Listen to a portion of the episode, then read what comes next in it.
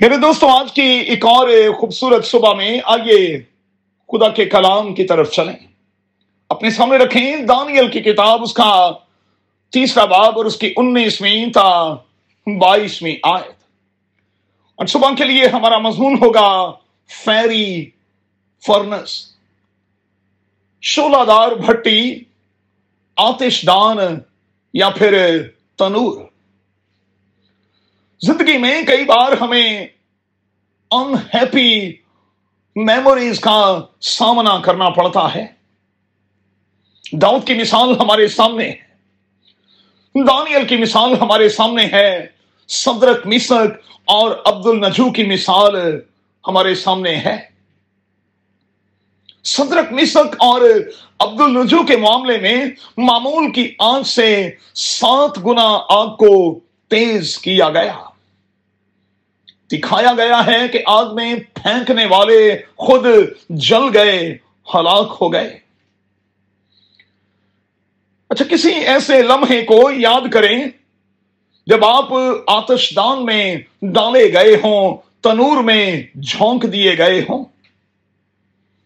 جبور نویس کا کال کیا ہے؟ تایا تو اجیا سانو، جیویں روپے نو تایا۔ اس بات کو کبھی نہ بھولیے گا کہ تایا جانا ایمانداروں کے لیے بڑا ضروری ہے۔ اس سے پتا چلتا ہے کہ ہم کتنے قیمتی ہیں۔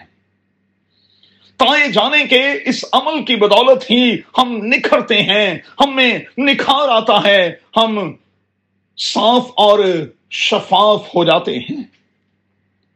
سو کیا کہیں گے؟ اگر ان دنوں میں میں اور آپ اس بات کا تجربہ کر رہے ہیں، تو یاد رکھیں کہ خدا ہمیں صاف اور شفاف بنا رہا ہے۔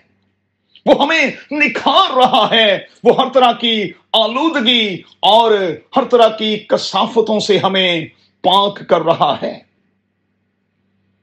سو اس تجربے کے لیے اپنے ہاتھ اٹھا کر آج کی صبح میں خدا کا شکر اور اس کے نام کی تعریف کرتے رہیں۔ یاد رکھیں، انعام کے لیے محنت تو لازم ہے۔ آزمایا جانا تو لازم ہے، آگ میں سے گزرنا تو لازم ہے۔ سو اپنی موجودہ تکلیفوں کے لیے خداون کی شکر گزاری شروع کریں۔ یاد رکھیں، کریکٹر، آزمائش کے دوران ہی پتا چلتا ہے کہ کیسا ہے۔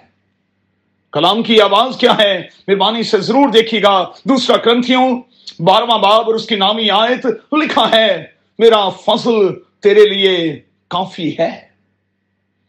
مزید دیکھیے گا افسیوں کا خط، اس کا چھٹا باب اور اس کی سولہویں آیت کلسیوں کا خط، تیسرا باب اور اس کی بارہویں تھا چودہویں آیت۔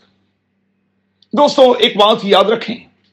دکھوں اور تکلیفوں میں آپ فلی کورڈ ہیں۔ بیسک پالیسی لے کر پتہ نہیں آپ کس حد تک کورڈ ہیں، لیکن میں آپ کو یقین دلاتا ہوں کہ روحانی معاملات میں خدا کے حوالے سے آپ ٹوٹلی اور فلی کورڈ ہیں۔ زندگی کے تمام امتحانوں میں اور زندگی کے نئے امتحانوں میں خداون کی شکر گزاری شروع کریں۔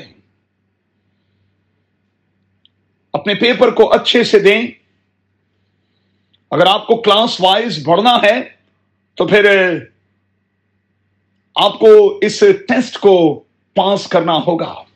صدرک مصک اور عبد النجو کی طرح دھیرج سے کام لینا ہوگا۔ نگاہیں زندہ خدا کی طرف لگانا ہوگا۔ اور پھر امتحان میں سے کامیابی کے بعد خدا اپنے ان بندوں کی طرح آپ کو پروموٹ کرے گا، آپ کو سرفراز کرے گا۔ قادر خدا، موجودہ تکلیفوں میں ہوتے ہوئے آپ کو صبر دے، ہمت اور قوت دے۔ اور یہ فضل بخشے کہ آپ کی آنکھیں تکلیفوں کی طرف نہیں، مصیبتوں کی طرف نہیں، پریشانیوں کی طرف نہیں، بلکہ زندہ خدا کی طرف لگی رہیں۔ آمین۔